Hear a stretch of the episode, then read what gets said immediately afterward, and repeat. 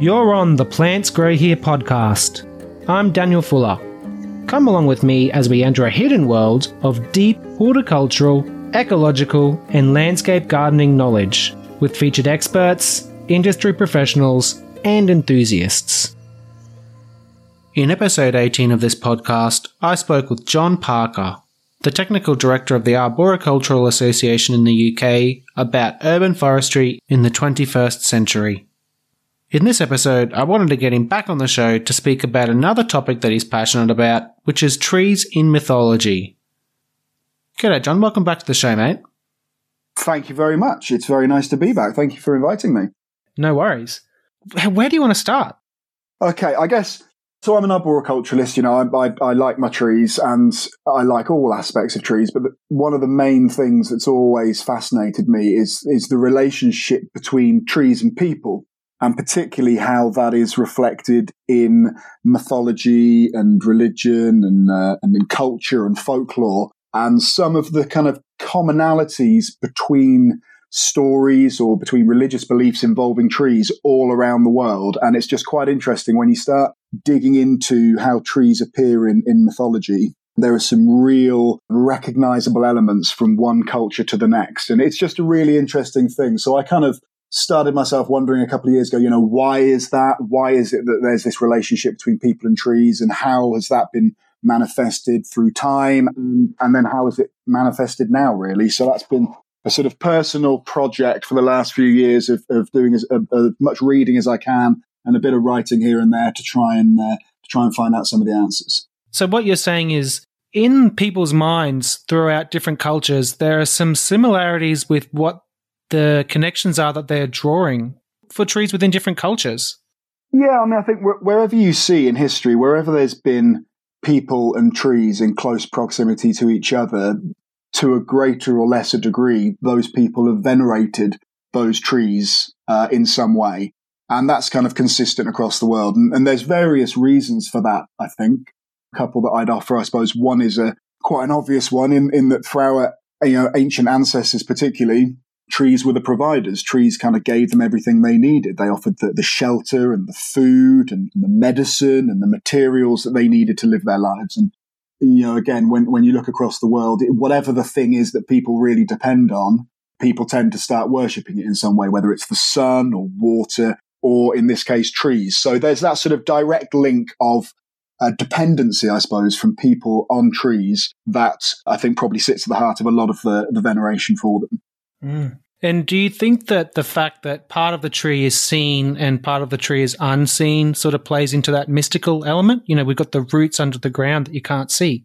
Yeah, exactly. So that's a, a perfect segue onto the next bit, really, because it, the the next idea, really, of why they might have taken this important role in people's lives across the world is this idea of trees as a sacred bridge, really, between different worlds. So, as you say, you've got your, your roots down in the ground, you've got the stem, uh, in sort of an hour level, and then you've got the canopy up in the sky. And when you have mm. civilizations and societies that start looking at hell as being somewhere that's down below the ground and heaven that's somewhere up in the sky, the tree is the sort of link between those things. And, you know, maybe one of the best known examples is uh, Yggdrasil, the, the Norse world tree, which uh, supposedly linked together the nine worlds of Norse mythology and, uh, and held up the sky itself. But you've got examples in the sort of pre-Columbian uh, Mesoamerica as well. You've got the indigenous tribes in North America uh, who have a, a, world tree in many of their belief systems as well. You've got the Chinese tree of life, uh, the Hindu world tree.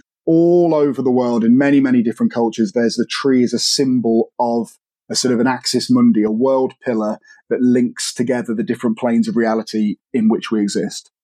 Mm, that makes a lot of sense. So that's really interesting. I think that you see this motif across across time and across uh, the world. One of the reasons for it really is this idea of trees being such sort of long-lived organisms, and again, looking back particularly to to ancient peoples. Many tree species would have seemed to them to be immortal. They, they'd assume that they were immortal. If you've got a tree like the yew, which is one of our most sort of sacred trees in, in Europe and, and here in the UK, in an average human lifespan, the yew would not change. It, the, the, growth of a yew is imperceptible to a 40, 50 hmm. year human lifespan. it would have always been the same. Your, your, your parents would have known that tree, their parents would have known that tree. And before anything was uh, written down, before photographs, before even sort of, you know, accurate paintings, it would just have been assumed that these trees were absolutely immortal. And hmm. for a tree like the, the yew, which is, you know, entirely poisonous other, other than the berries, there's also a sort of life and death kind of thing going on there. There's obviously the, the whole resurrection question around trees. You know, for, for ancient peoples, trees are pretty cool. They die every hmm. year and then they come back to life again. You know, if you, if you wish hard enough and you pray hard enough and you do all the right things, then these trees come back to life again. You know, that's a, that's amazing. That that must have had such an incredible impact on, on our ancestors.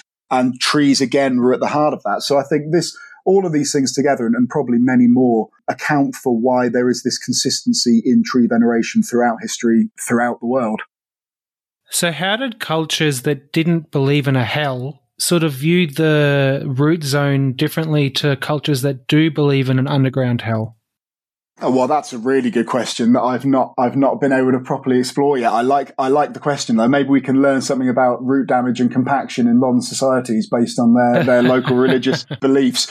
I, I, don't know is the answer, but what what you see in in many cases, this doesn't really answer the question, but I'm just going to going to swerve it anyway the, in terms of the roots, you often find that there is some kind of monster down there. So in the roots, there'll be maybe a dragon or a serpent or some kind of great worm or something. And that's what lurks around in the root system. And then up in the crown or the canopy, you'll have your sort of your local, you know, best bird. You'll have your, your falcon or your, your eagle or whatever it may be sits in the top. Mm. And again, in, in Norse mythology, you've got the, the squirrel that runs up and down the stem of the tree, sending messages from, from the dragon to the bird. And, and that keeps flagging up again throughout this mythology, this, this good thing up in the top and a bad thing down mm. at the bottom. Mm. So it might even transcend the idea of heaven and hell. It might simply be that I guess what kind of makes sense up in the sky. It's bright, it's light, it's airy, it's sunny. You can see everything down under the grounds Well, you know, who, who really knows what goes on down there. We don't understand what goes on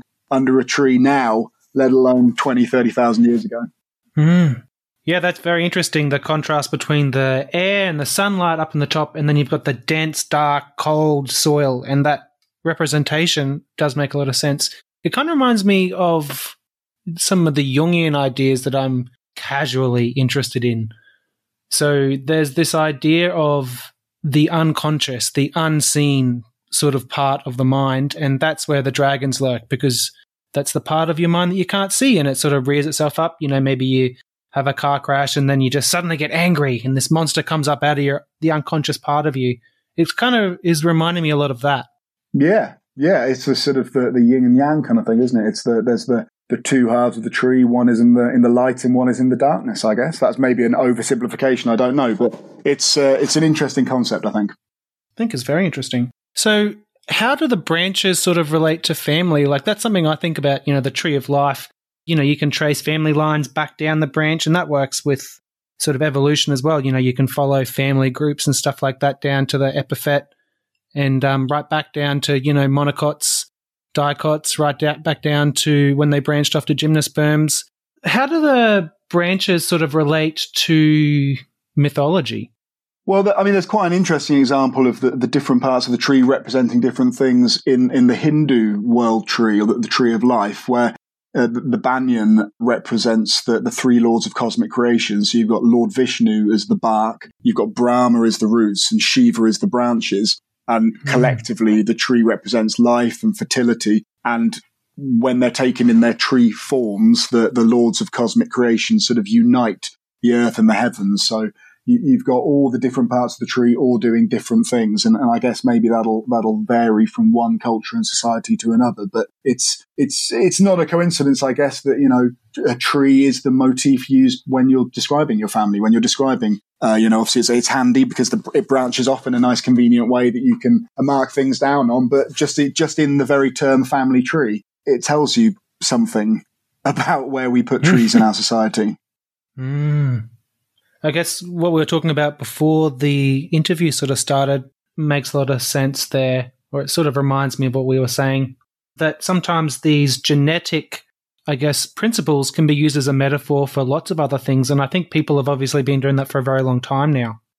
Yeah, definitely. Well, and, and that's partly where I suppose, the interest of how those ancient beliefs and how they evolve through the different religious systems that we know now and, and where they kind of show up again and where we can see similarities between the belief systems now and the ancient belief systems as well. And a lot of the tree folklore, at least the sort of the ghost of that tree worship is still present uh, around about the place, I think. And, and that's also really interesting to see and part of a much bigger conversation, really. But it's a very interesting to see how that's evolved.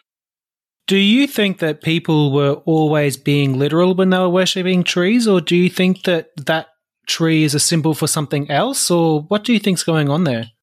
Yeah, well, there's there's different ideas about this as well. You know, you've got the direct tree worship. There were certainly cases when it was thought that the tree itself was the god, or the tree itself was the sacred thing, and it was worshipped. You know, a specific tree worship for that specific reason.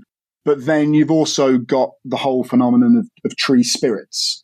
So the tree is being the home of a spirit. So the thing you're worshipping isn't necessarily the tree or, or the thing you're venerating. It's not necessarily the tree. It's the thing that dwells within it.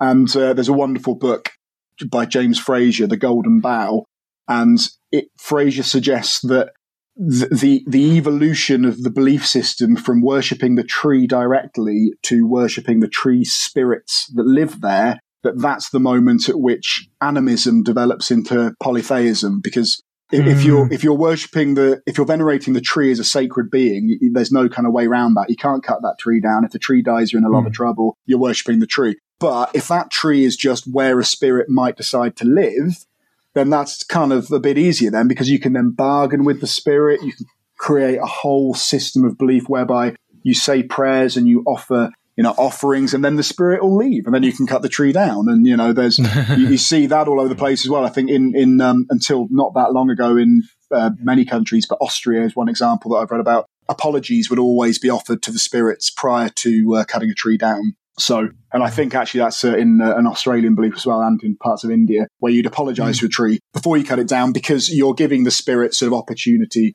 to move away. And that obviously makes it a bit easier if you want to start cutting down trees that your ancestors thought were sacred.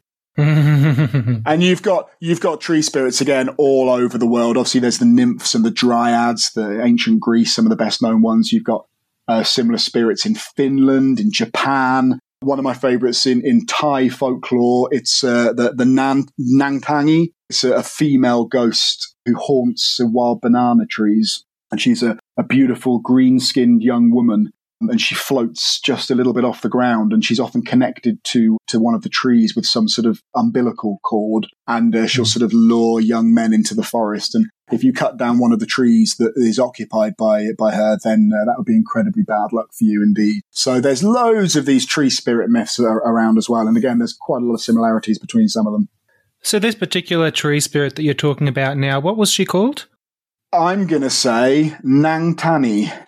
That's that's the pronunciation that I'm going for. N A N G T A N I. I apologize to all Thai people for me butchering your language. so that's, I mean, there's just honestly, that we're sort of, we're kind of jumping around a bit, I know, but like, like creation myths, the number of, you know, all, all, uh, all religions have some form of creation myth, and uh, an awful lot of those involve trees.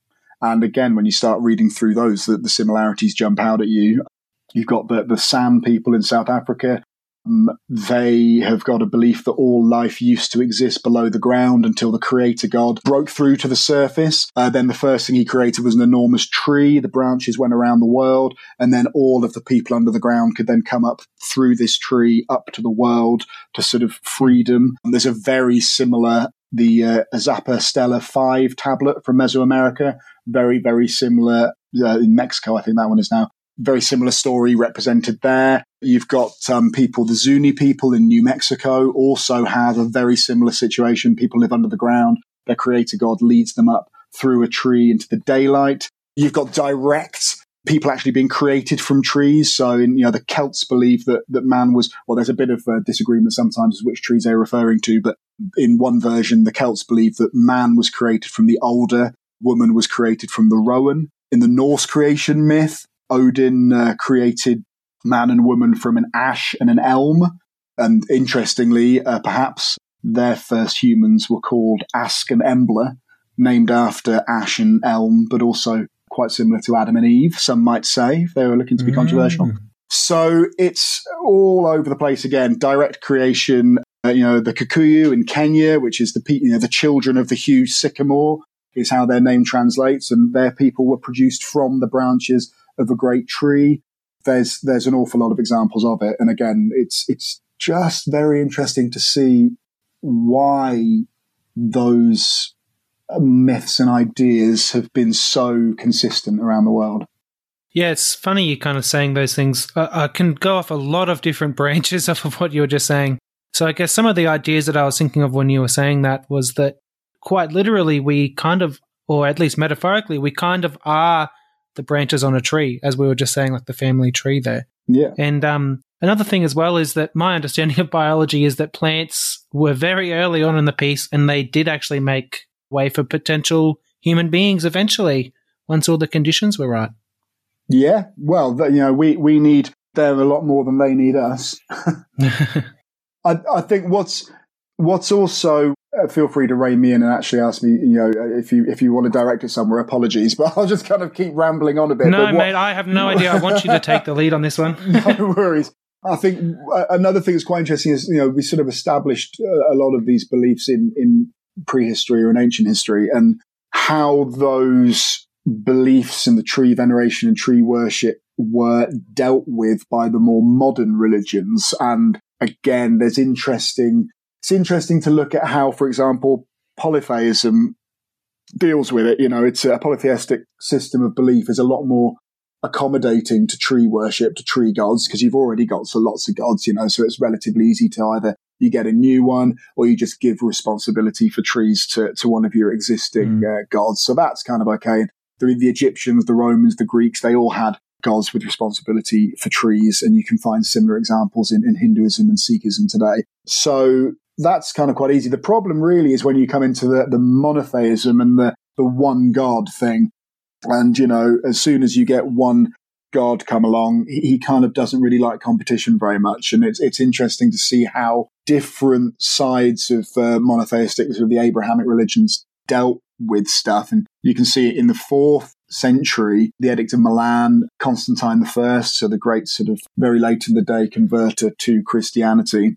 Yeah, he he uh, legalized the religions and cults in his empire, which ultimately benefited uh, Christianity, but it also made sure that pagans and tree worshippers were, were able to enjoy their faith. But later mm. on, that there were some very direct attempts to, to outlaw tree worship altogether. So the Council of Arles, which is in the sort of mid fifth century, there was formal condemnation made of those who, who worship trees. In the Council of Tours in the 567, that was anyone who worshipped trees or stones or fountains they would be driven out of the, the holy church and, and wouldn't be allowed to come back afterwards. So there's a real you know the Christians particularly, and sorry to sorry to beat on the Christians, but the Christians particularly really felt threatened by the tree worship. They wanted to try and stamp that out and destroy it, and this led to a whole load of edicts, uh, Theodosius Theodosian Code, in which he talks about you know destroying the images. These things should be smashed up and destroyed. And if you find a sacred tree, you should cut it down. Charlemagne did the same thing.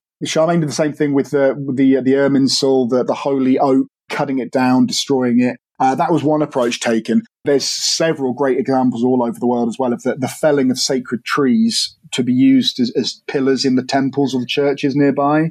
That was quite an interesting sign of domination. You go to the local tribe, you fell their amazing big sacred tree, and then you'd use the timber from that tree to build the church.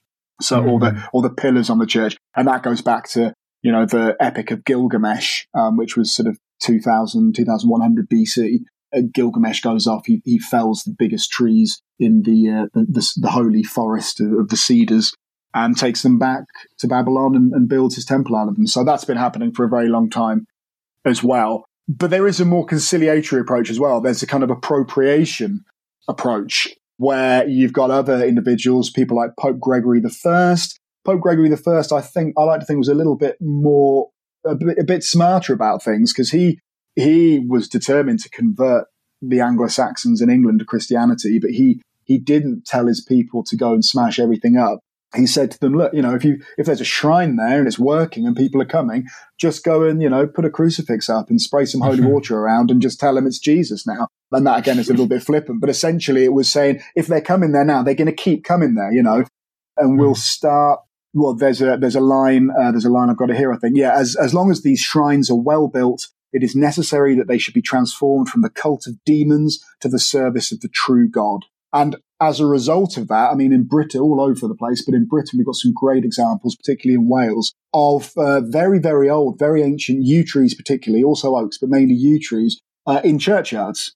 And you know, we're, I'm, I've often been asked over the years why why are yew trees planted in churchyards? And of course, the, the answer to that is that people are kind of looking at the question the wrong wrong way round. Really, it's why are churchyards built around yew trees is is often the case, and that's because these yew trees these yews were in you know, sacred groves, which were often uh, often based around yews or oak trees. These were sacred places where the, the pagans came to worship, where the druids performed their rites, and so forth. And when this more conciliatory approach to pagan worship came in, they were just converted into the modern places of worship that we see now, but they didn't go in with this destructive impulse. They just kind of gradually over time um, incorporated it into their own faith. So different approaches of incorporating the ancient beliefs into what are called the more the more modern religions. Mm. So where else do you want to go with this? Well, it's, it's, all random, isn't it? You can go anywhere. I mean, yeah. There's there's uh, ah, you know, there's sacred groves. Sacred groves are awesome, and you know, we just talked about the fact that sometimes churches, modern places of worship, built in sacred groves. But you know, uh, again in in James Frazer, he tells stories of the the sacred groves in in the German forests of the 1500s, where if the peasants would sometimes go in and they'd strip the bark from the trees so they can gather material for lighting their fires. And if caught, the particular punishment that Frazer talks about is uh, that the, the, person who'd strip the bark from the tree, he'd be he'd have his stomach cut open, oh. and his and his intestines would be nailed to the tree, and then he'd be forced, he'd be driven around the stem to walk around and around and around the tree until he completely hmm. disemboweled himself. Now, obviously, that's pretty horrific. I'm not suggesting we do that to people who vandalize trees now, although it might say it might solve some problems. But you know, we probably shouldn't do that. but it's interesting in a couple of levels, really, because on the one hand, it shows just how highly venerated and sacred those trees were. Um, it possibly tells you something about power and the people who owned the trees at the time and, and the, the role of the poor people in that. But also, it's this idea that by by you can almost replace the flesh of the damaged tree with the flesh of the person who damaged it. There's mm. kind of an interesting, maybe spiritual aspect to that as well. And again, the sacred groves are all over the place. You know, you've got some, uh, I, I, haven't been to see them. I can't wait. I will do one day. But in southern Nigeria, you've got the Osun Sacred Grove, uh, which is the, the abode of the fertility goddess Osun. And there's the shrines and sanctuaries and statues uh, in and around all of the trees around there, which is uh, really good. Also, this is a subject for a whole nother podcast, and I'm not the person to do it, but there's also some very, very interesting parallels between the often female nature of the deity and the overthrow, particularly of tree worship, of the monotheistic male based religions, and to what extent is is the the destruction of tree worship also a patriarchal attempt to destroy the the female. And again, uh, in terms of books, The White Goddess mm. by Robert Graves. Uh, everyone should go and read The White Goddess. It's uh, it's uh, fantastic. But yeah, that's uh, that's a story for someone else and, and, another day. And then you know you've got Japanese Shinto shrines, the whole Shinto thing in Japan. These are these are sacred groves.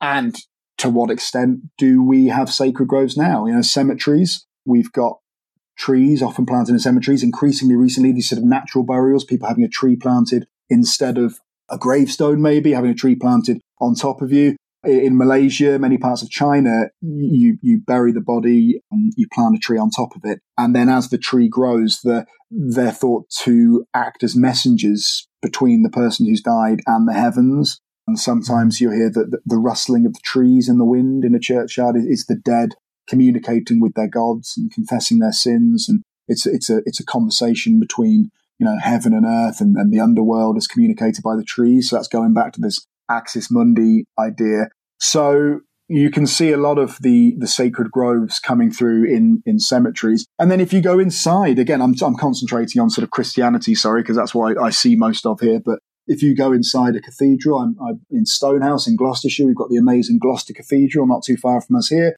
Uh, if you walk into Gloucester Cathedral and you look up at those pillars and how those pillars spread at the top to hold up the uh, to hold up the ceiling. That that's a stone forest. It's trees. It's trees and branches mm. holding it up, and it, it's it's kind of very clear. You've got other examples in the, the mosque uh, slash cathedral at different times in, in Cordoba. It's the same thing. It's it's trees holding up these sacred vaults, these sacred spaces, and you know to what extent is that deliberate?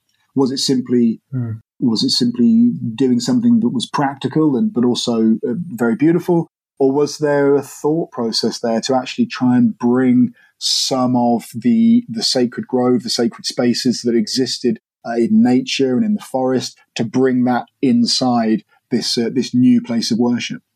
Hmm.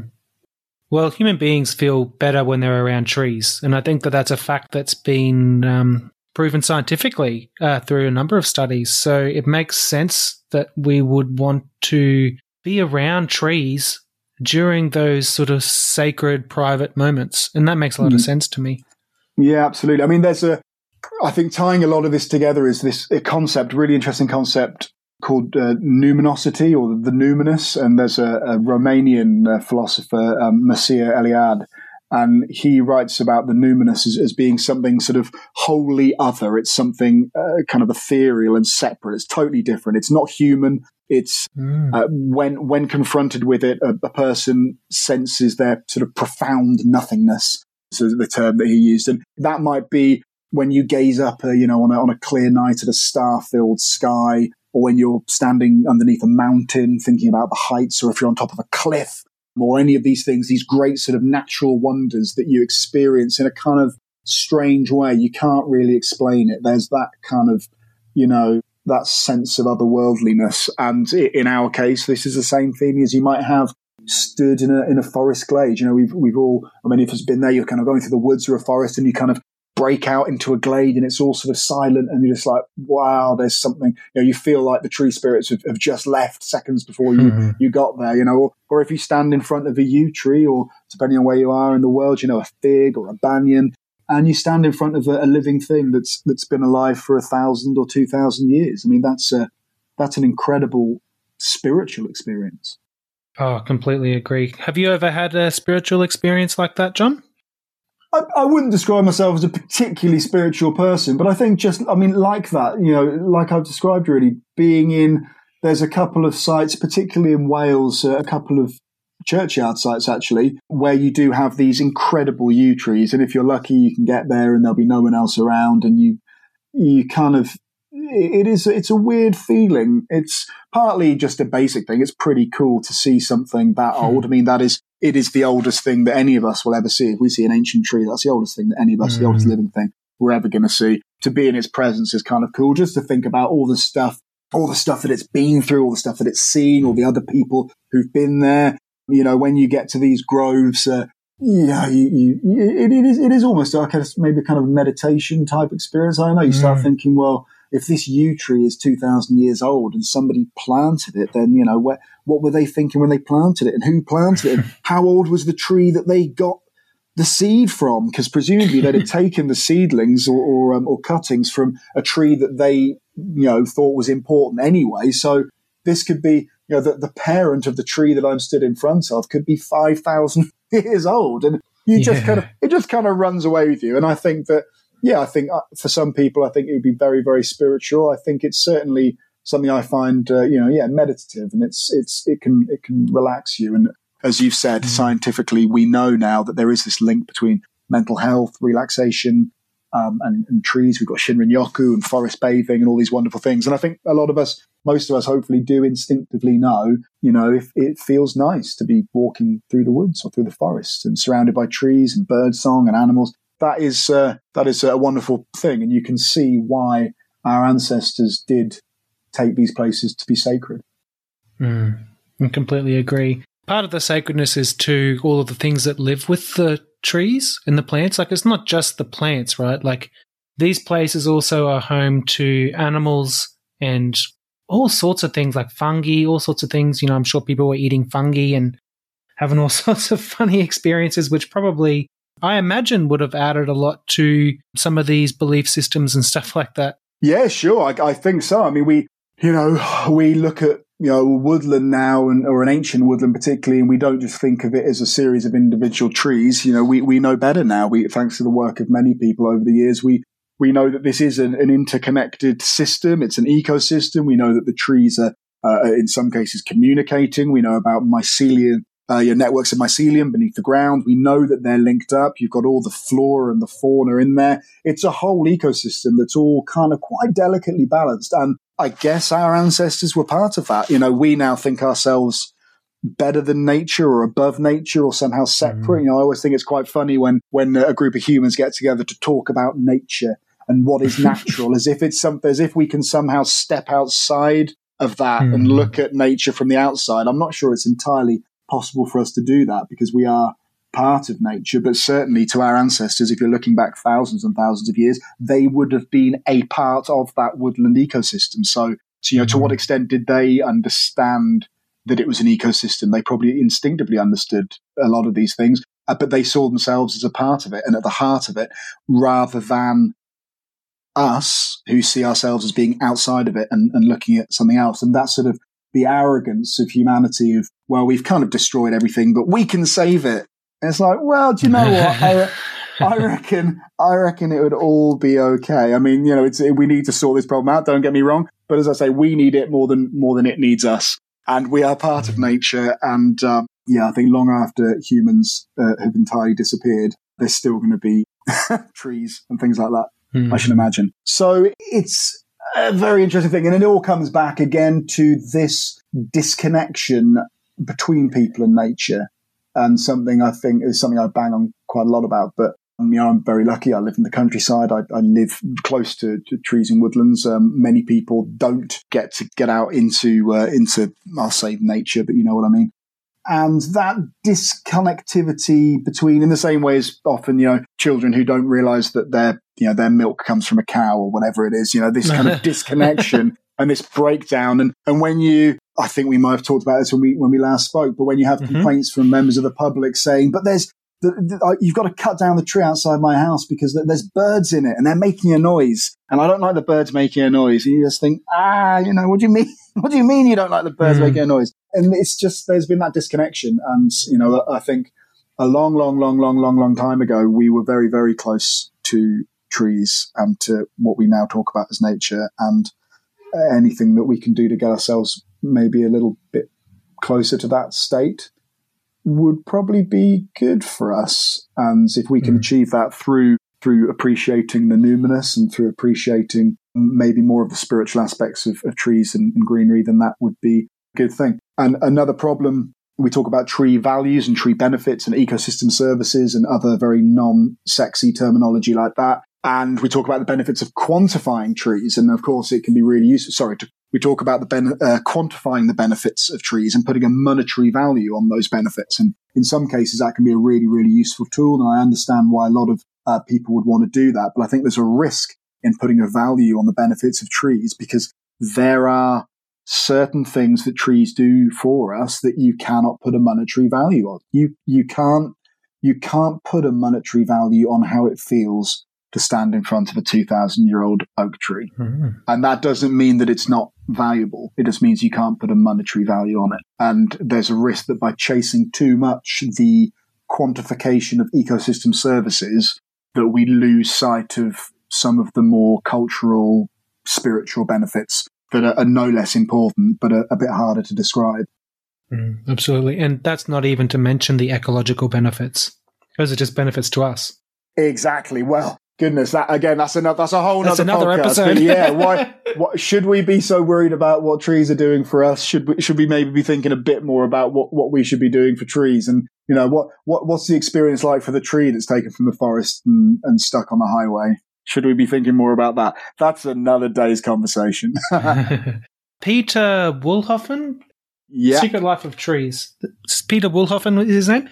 He talks uh, about uh, yeah. uh, street trees as being street kids because they're sort yeah. of not, they're not quite as well adjusted, he reckons, as their um, rural friends and family. Well, th- that's again, this is this is for, for for better experts than me to talk about. But I think that's I can see exactly what he's saying there. When you when you when you think about trees as being part of a community in their kind of natural setting or in their more natural setting, if they're in a, a hedgerow or a woodland or whatever, and we've said there's these fungal associations. It's not just about the tree; it's about all the stuff around the tree. And if you if you plant a tree in an urban environment, then inevitably you are going to lose some of those connections. And there's some very interesting questions being asked at the moment. You know, to what degree do street trees form a community? How far can these mycelium go under pavements and under roads? Can they still perform the function that they're looking to perform in an urban environment with all of the, the harshness and the, the you know the, the salt being put on the roads and the compaction and all these kind of things? How to what extent are those trees still forming part of a community in ways that we probably don't understand at the moment? And there's a lot of interesting questions being asked. Mm. Well, it's almost a little bit metaphorical again, isn't it? Like, you know, we've got these urban trees that are all alone out there. They don't have these connections and they're not doing as well as trees that do have connections. I mean, that's so true of human beings as well. Yeah, I think it, it does make perfect sense. Yeah. there, there are many similarities in that, and I, I think the, the comparison to uh, street trees as, as, street kids is, um, is, is there's some sense in that. Is there anything else that you'd like to tell the listeners about?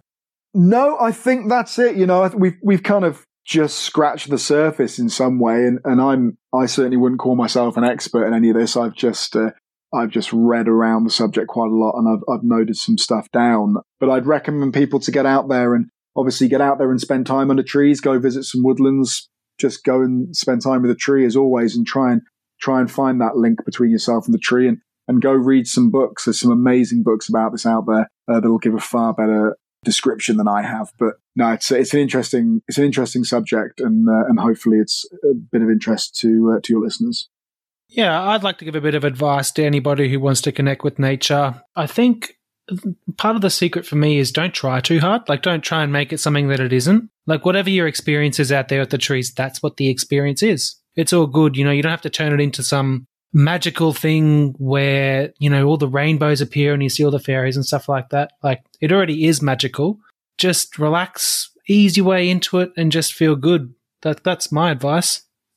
Yeah, absolutely. It's it's you know, it all goes back. Alex Shigo, touch trees. Go and touch trees. Yeah. It's a good thing to do. Touch trees. Well, thanks, John. I really appreciate that, mate. This is an awesome episode.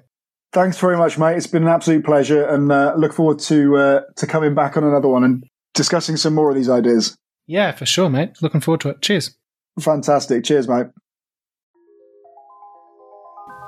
Make sure you check out the Arboricultural Association's website, where you can find a range of resources, including their excellent live and pre recorded webinar events with a range of awesome guests.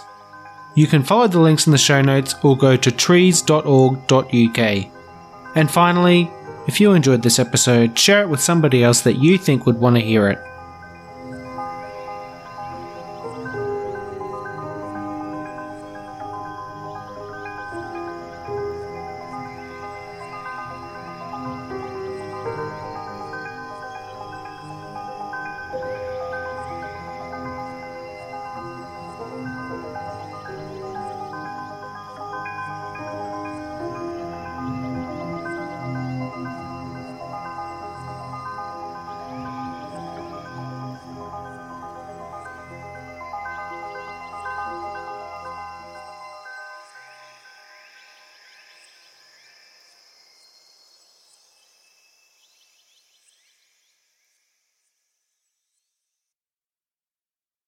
How have you been anyway? All good? It's all going really well, I see. The podcast, well done. Yeah, thank you. Yeah, it's going really well. I mean, we just did a giveaway with Felco, so there's that. I saw. That's pretty cool. Yeah, I was pretty happy. I mean, I reached out to them. I didn't know how that was going to go, but they were really open to the idea and they were really just up for it, you know? So, I mean, what do they have to lose at this point? Well, exactly. Yeah, yeah. If, if you manage, if you manage to ruin their reputation, then you must be doing something really bad. Felco share price drops after a podcast yeah. appearance. Amateur podcast drops Felco shares. it's really taken off. It's been great. It's, I've been I've been watching and listening. It's been very impressive. It's good. Oh, you've been listening? Oh, that's cool. Thanks, man. I, I think well, not to all of them, but I think the um, it's also seeing I've seen some of the stuff on Twitter about you know how it's doing well in, in the charts and stuff. Is it the Apple charts or something? Yeah, that's pretty. That's pretty cool. Oh, I know, man. We got we hit number three in the leisure category, which is like awesome. insane. What's, num- what's like, numbers? What's numbers two, one, and two? one of them was um, Dungeons and Daddies with a little asterisk next to it, not a BDSM podcast. I was so going to say that sounds. That, don't don't go googling Dungeons and Daddies. No.